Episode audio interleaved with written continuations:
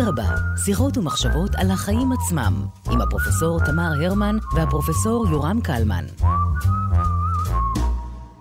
שלום תמי. שלום יורם, הייתה חסרה לנו שיחה אחת בנושא של מין ומיניות. נכון. ואנחנו משלימים אותה, אמנם באיחור קצר, אבל uh, במובן מסוים זו אולי השיחה הכי בסיסית בתוך כל הסדרה הזאת, כי אנחנו חוזרים לבסיס. נכון. איך כל הסיפור הזה של מין התחיל למעשה, על האבולוציה של המין.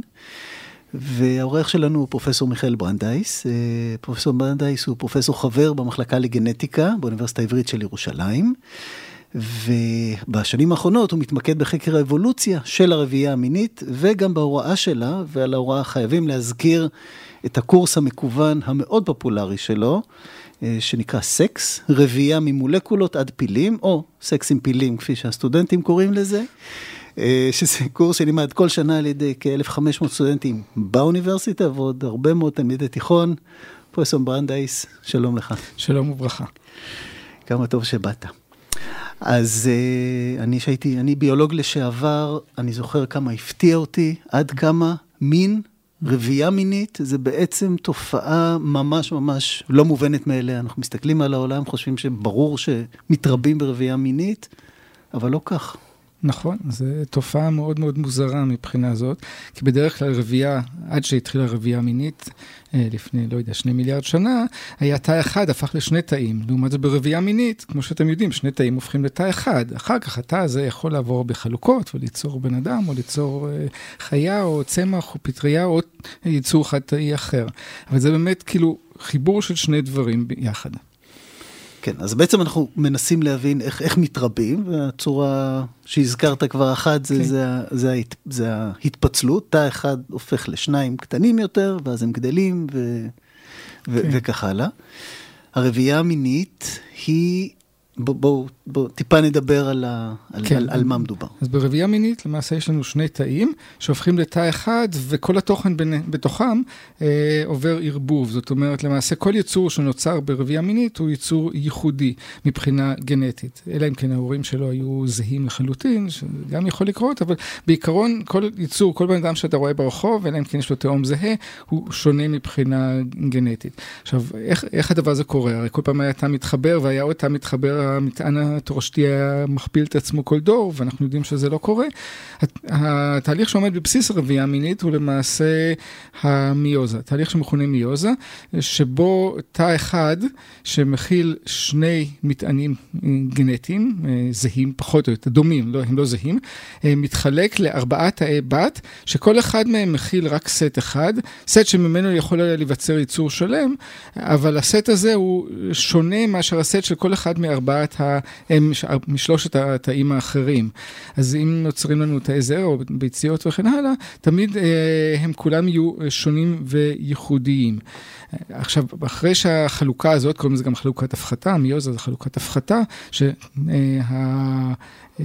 המטען התורשתי הכפול מתחלק לשניים, אז יש לנו תהליך של איחוי. אז למעשה אפשר לחלק את הרבייה המינית לשני חלקים. החלקים, החלק של יצירת תאי המין, היצירה של התאים שהם מכילים חצי מטען, והחיבור ביחד, שזה נוצר כתוצאה מהזדווגות, או כתוצאה מכל סוג אחר של הפריה. זה יכול להיות באלמוגים, אז זה קורה בים, זה יכול להיות בבני אדם, אז זה קורה בתוך האישה, זה יכול לקרות במגוון רחב של אה, צורות. זאת אומרת, זה בדרך כלל יכול לקרות או בתוך בעל חיים או מחוצה לו. בהחלט. כן. אז בשביל מה צריך את כל הבלגן הזה? זאת אומרת, למה אי אפשר לקחת את היצור ולשכפל אותו? אוקיי, okay, זאת שאלה נפלאה. כשדרווין uh, כבר הגדיר את הרבייה המינית כמלכה של כל השאלות הביולוגיות, והמלכה עדיין שולטת במרץ, כי, כי למעשה אין לזה תשובה. מאז, uh, מאז, ש, מאז דרווין ועוד לפני זה, ובוודאי בעשרות שנים האחרונות, הנושא הזה נחקר וחשבו על זה בהמון המון צורות, uh, אבל uh, למעשה אין לנו הסבר חד משמעי שכולם כולם מקבלים אותו. יש הרבה דברים בביולוגיה שהרבה זמן אנשים מציעים כל מיני רעיונות, ובסוף זה מתכנס למשהו אחד. אה, ברבייה מינית אנחנו עוד רחוקים משם, אנחנו עוד לא יודעים למה יש רבייה מינית, מה היתרונות שלה.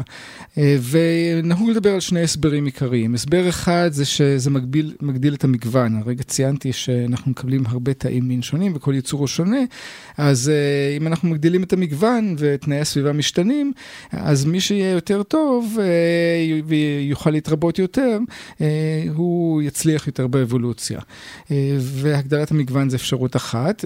אפשרות שנייה זה שהתהליך הזה למעשה מאפשר להיפטר מכל מיני מוטציות מזיקות, ואולי לברור מוטציות יותר מועילות. אבל אולי לפני שאני אמשיך, אני רוצה להגיד מילה או שתיים על אבולוציה בכלל. אבולוציה באמצעות ברירה מינית, אבולוציה, ש...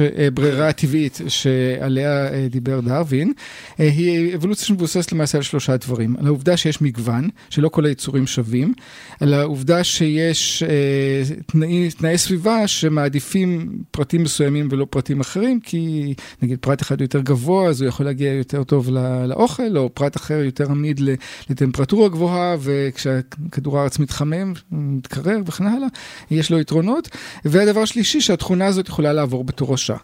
אה, למעשה כל הברירה הטבעית בנויה על שלושת הגורמים האלה, על, אה, בריר, אה, על מגוון, על ברירה ועל תורשתיות. ולכן כשאנחנו, הברירה מינית, הרבייה מינית הוא סוג מסוים של יצירת מגוון, למרות שאפשר ליצור מגוון גם בצורות אחרות. זאת סיבה אחת אפשרית. סיבה אפשרית אחרת זה שהדבר הזה מאפשר לסלק כל מיני מוטציות מזיקות ולעשות סלקציה למען הם למוטציות אה, יותר אה, מועילות. אה, אבל כל אחד מאלה הסברים מאוד כלליים ויש מגוון הצעות נוספות, יש הצעה שזה במסגרת מאבק בין יצורים לטפילים ביניהם וכן הלאה. אבל כל הדברים האלה לא כל כך מסבירים איך זה התחיל, למה זה התחיל, כי זה התחיל בשלב מאוד מאוד מוקדם. מוקדם. אה, ואולי אני אגיד מילה או שתיים על היצורים שעושים רבייה מינית. למעשה רבייה מינית קיימת בכל היצורים, או כמעט בכל היצורים, שיש להם תא מורכב. מה זה תא מורכב? תא מורכב זה תא שיש לו גרעין, לעומת חיידקים שהם מכונים פרוקריוטים שאין להם אה, גרעין, אה, ו... ויש לו עברונים פנימיים נוספים. עכשיו, יש שלוש קבוצות שאתם מכירים היטב של יצורים עם תאים מורכבים, זה בעלי חיים, זה צמחים וזה פטריות, ויש גם קבוצות של, אה, קבוצה גדולה של יצורים שהם יצורים חד-תאיים. אה, והיצורים החד-תאיים האלה, הם, שהם בעלי תא מורכב, וגם הם מתרבים לפחות חלק מהזמן ברבייה מינית. למשל, טפיל המלאריה אה, הוא יצור חד-תאי, והוא מתרבה ברבייה מינית. סליחה על השאלה המאוד uh, בסיסית. כשאתה כן. אומר רבייה מינית, אתה כן. מתכוון שיש uh, לפחות uh, שני תאים מסוג ש... שונה, שיוצרים ביחד את, ה... את, ה... את, את היצור נכון, הבא. נכון, בדיוק. אוקיי? ובעוד שכשאנחנו מדברים על רבייה מינית, mm-hmm. לא צריך... שני סוגים שונים כדי אה, לא, אה, לא, לעשות את זה? לא, כי ברבייה המינית למעשה יצור אחד הופך ליצורים רבים. יש, יש למשל לטאות מסוימות שיכולות להטיל ביצים, שמהביצים האלה יצאו אה, לטאות זהות, בלי שהלטאות האלה אי פעם מזדווגות. רק שמשום מה, ואנחנו לא יודעים למה, למרות היתרון של זה, ומיד נדבר על המחירים של רבייה מינית, אה, למרות היתרון של זה, ה... אה, זה דברים, זה יצורים שבדרך כלל נעלמים במהלך האבולוציה די מהר. יש מעט מאוד קבוצות שלא מתרבות ברבייה מינית, יצורים של אה, קבוצות של יצורים מורכבים או יצורים רב-תאיים, אה, ש... שמסוגלים להמשיך לעשות את זה בצורה אה, א-מינית לאורך זמן. יש קבוצה אחת שקוראים לה גלגליות, שכבר עושים את זה 40 מיליון שנה, ויש לזה המון המון... נו, מה זה לעומת הנצח? בדיוק, כן, אבל זה, זה די הרבה, כי לרוב, לרוב הדברים האלה, הלטאות האלה שמטילות ביצים, שעוברות רביית בתולין, הם, הם ייעלמו, הם לא, לא יישארו לאורך זמן. והשאלה היא למה אנחנו לא יודעים, ועכשיו אני רוצה לדבר קצת על המחיר של רבייה מינית, כי זה אולי, זה הופך את הרבייה כל כך מוזרה. כי ראשית כל אנחנו צריכים שניים. אנחנו צריכים למצוא אה, זכר ונקבה, והם צריכים למצוא אחד את השני והם צריכים להזדווג. לפחות הם... התאי רבייה שלהם צריכים למצוא אחד את השני. בדיוק, נכון, נכון, לפעמים רק זה, אבל, והדברים האלה, אה, אז ברגע שאתה יוצר שני זוויגים, אתה כבר למעשה יוצר אה, בזבוז, בשביל מה אתה צריך את כל הזכרים האלה אם הנקבות היו יכולות להתרבות אה, לבד, ואולי בימינו... זאת שאלה טובה מאוד. זו שאלה מצוינת, למה אנחנו אנחנו צריכים זכרים. ולמה אנחנו צריכים כל כך הרבה זכרים, ואולי נגיע לזה קצת אחר כך. אז זה, זה מחיר אחד, צריך לעשות חיזור, צריך לעשות הרבה מאוד דברים שלפני ההזדווגות, אבל גם אחרי זה, יש לזה מחיר. יש סיפור ידוע על, על ברנרד שואו, שהוא היה מחזאי אירי, והיה נחשב בן אדם מאוד חכם וזה, ובאה אליו איזה זמרת צעירה ויפה, ואמרה, אני רוצה שתעשי לי ילד, הוא יהיה חכם כמוני, אה, אה, חכם כמוך ויפה, ויפה אה, כמוני. אז הוא אמר, ומה אם הוא יהיה מכוער כמוני וטיפש כמוך? וזאת בדיוק הבעיה ברבייה מינית, אנחנו, זה, זה, זה לא אותו, אנחנו, אין לנו מושג איך הילדים שלנו יצאו. והיה מישהו שהחליט להקים בנק זרע לחתני פרס נובל, והוא הלך והתרים חתני פרס נובל שונים, ואחד בא ואמר, אין בעיה, אני אתרום... זה יפה שאתה מחייך, כשאתה אומר, התרים זה יפה. אני אתרום לך, אין בעיה, אבל, אבל הילדים שלי לא כל כך כאלה מוצלחים, תלך לאבא שלי שהוא היה סנדלר ולאמא שלי שהייתה עקרת בית, ואולי תתרים אותם, כי אנחנו לא, כי, כי זה הכל פיס ומקרי. וזה אולי אחד המחירים הגדולים שאנחנו למעשה לא, לא מצליחים, אנחנו לא יודעים מה יהיה. ומחיר נוסף זה שלמעשה כל יצור חי רוצה להעביר כמה שיותר מהמטען הגנטי שלו לדור הבא. וברבייה מינית למעשה, זה לא, אה, אתה מעביר רק חצי. ואתה צריך לשתף פעולה עם פרט אחר שהוא שונה, ו... מה שמביא אותנו אולי לכל ההשפעות הפנטסטיות האלה של רבייה מינית. למעשה כל מה שאנחנו רואים מסביבנו הוא למעשה נובע מרבייה מינית. כי אנחנו צריכים לשתף פעולה אה, מצד אחד, אבל אנחנו גם מתחרים. אה, אנחנו מתחרים אה, עם הבנות זוג שלנו על הייצוג הגנטי, ואנחנו מתח... אבל אנחנו צריכים שיתוף פעולה, כי לבד אנחנו לא יכולים לעשות צאצאים. אז זה, זה יוצר מבנים חברתיים מאוד מאוד מעניינים, אנחנו נסתכל על פילים או על... או על יצורים שהם מונוגמיים, או יצורים שהם אה, פוליגמיים, או יצורים שהם אה, בכלל רק חיים לבד ומתרבים בצורה עצמאית. אז למעשה, אה, כלומר, רק לצורך מפגש, אה, לא, לא מבנים חברתיים. אז למעשה כל, ה, כל הבסיס, כולל הבסיס של אה, מבני גוף וכן הלאה, אה, הוא נובע מהעניין הזה של רבייה מינית וההשקעה והטווס הזה שאתם אולי שומעים פה בחוץ, שמעתם אותו במהלך הפודקאסטים, הוא למעשה דוגמה מאוד מעניינת של רבייה מינית, כי הוא כל כך, הוא צריך להיות נורא יפה כדי שהנקבות יאהבו אותו, אבל מצד שני הוא נורא בולט ויכול הוא יכול להתערף. אה, אז לכן יש... אה, יש לרבייה מינית המון המון מחירים, וההסבר למה היא קיימת, הוא נשאר, היה ונשאר אחת השאלות היותר מעניינות בביולוגיה. כן. אז ו... אני חייבת לשאול, כל הנושא של שכפול. כן. ש... משתעשעים בזה בין אם בעולמות הפנטזיה ובין בעולמות המעבדה ומכניסים את כל הנושאים האתיים לתוך הדבר הזה. כן. אז למעשה ייתכן שאם הדבר הזה אה, יתפתח לכדי פרקטיקה אה, יומיומית, אנחנו נוכל לוותר על הרבייה המינית? כן, אבל כבר כמו שאמרתי, אם אנחנו מתרבים לא על ידי רבייה מינית, בסופו של דבר אנחנו ניכחד.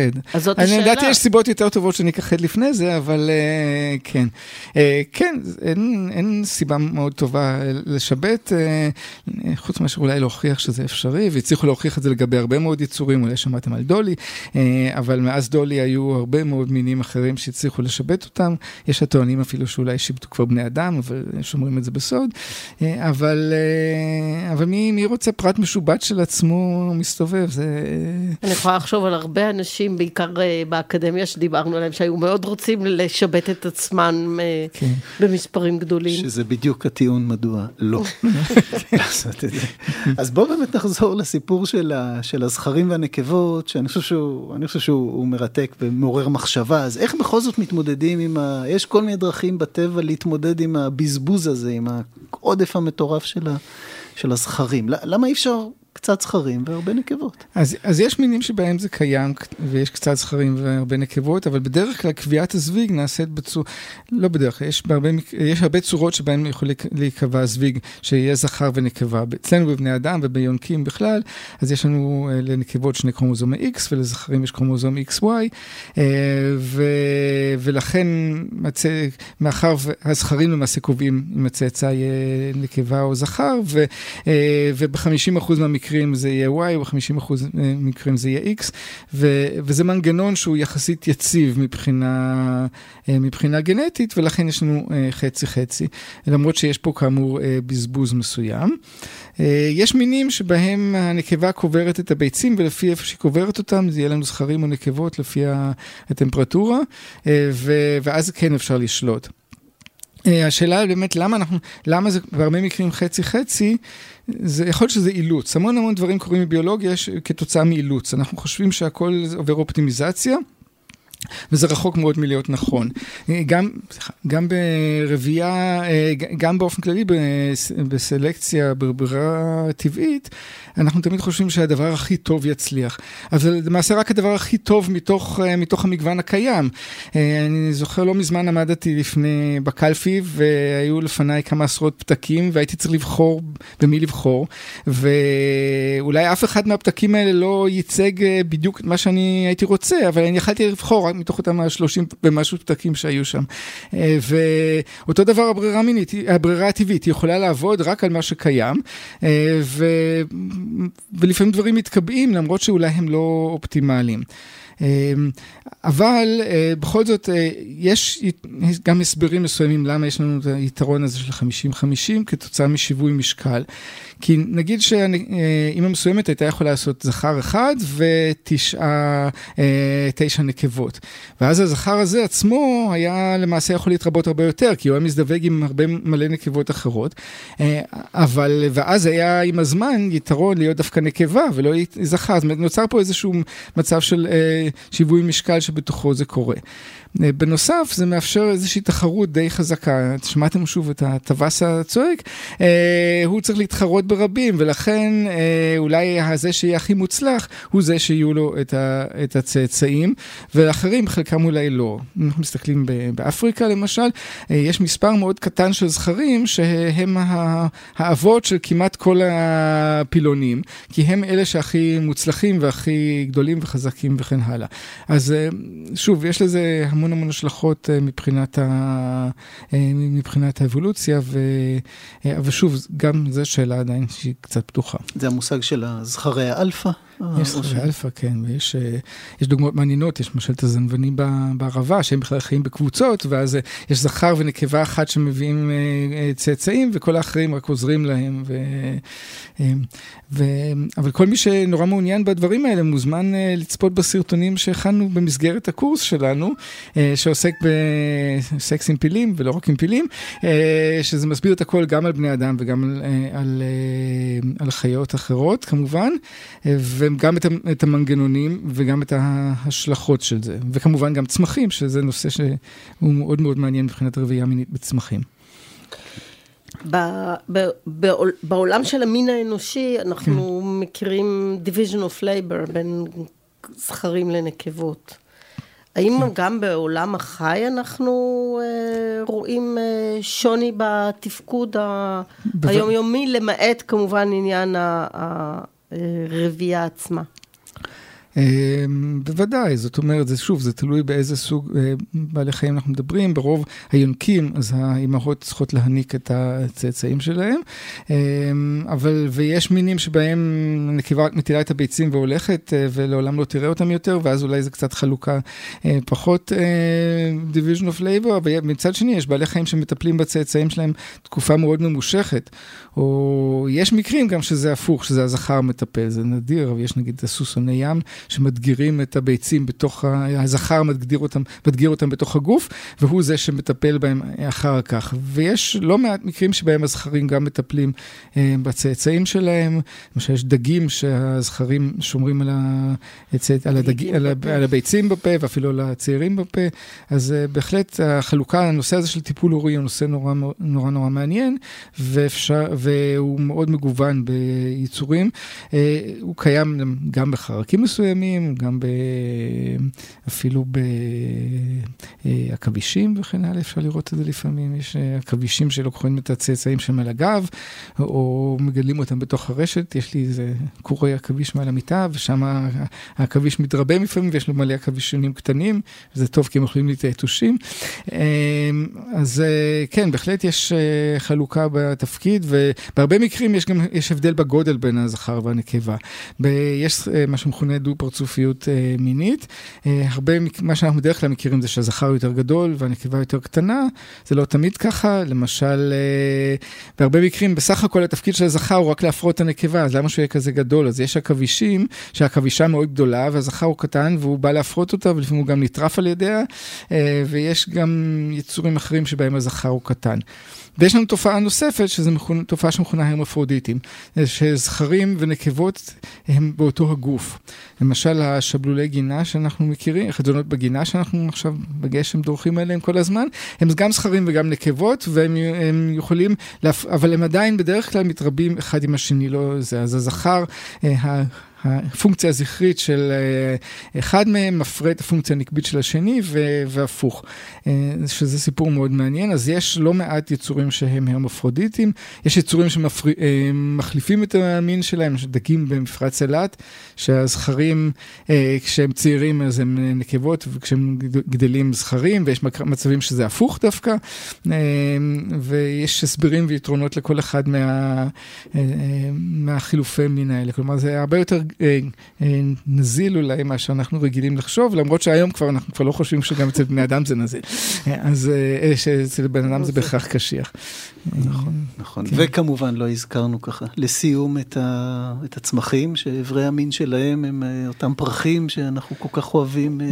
בדיוק, זאת אומרת צמחים הם אולי, צמחי פרחים הם אולי השיתוף פעולה הגדול ביותר ביקום, כי יש לנו פה את השיתוף פעולה בין המאביקים ובין צמחים ויצורים. יצורים שמפיצים את הזרעים, ולפעמים זה קורה באמצעות הרוח, אבל הפרחים, הפרחים שאנחנו מכירים, זו קבוצה שהיא יחסית צעירה מבחינה אבולוציונית, לא הרבה יותר מבוגרת מזמן הכחדת הדינוזאורים, ויש לה, והיא הקבוצה הכי מצליחה, יש מאות אלפי מיני פרחים, ויש מיליון או מיליוני סוגי חרקים, שרבים מהם עוסקים בהפריה, שזה למעשה, ושוב, כל זה, זה הסיפור של הרבייה המינית, שאנחנו עדיין לא מבינים למה היא קורית, אבל אנחנו מבינים שכל מה שאנחנו אוכלים זה בזכות אותה, אותה רבייה, כל הפירות שאנחנו אוכלים והדגנים וכן הלאה, שהזכירו פה אולי. אני חושב שזו נקודת סיום מצוינת לשיחה. כן. תמיד, תמיד חשבנו, חשבתי ש, שמין זה דבר נהדר, ואני חושב שעכשיו, דרך, ה, דרך הפרספקטיבה האבולוציונית, כן. רואים שזה באמת דבר מדהים, ש... לכולנו קשה לתאר עולם בלי זה, אבל זה בהחלט היה יכול להיות.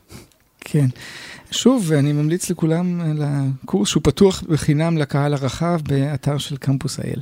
בהחלט. אנחנו ניתן גם את הקישור, יכולים לצרף לשיחה כן. איתך את הקישור, והמאזינים יוכלו להשתמש כן. בקישורית הזאת. בשמחה. תודה רבה. תודה רבה, תודה רבה לכם.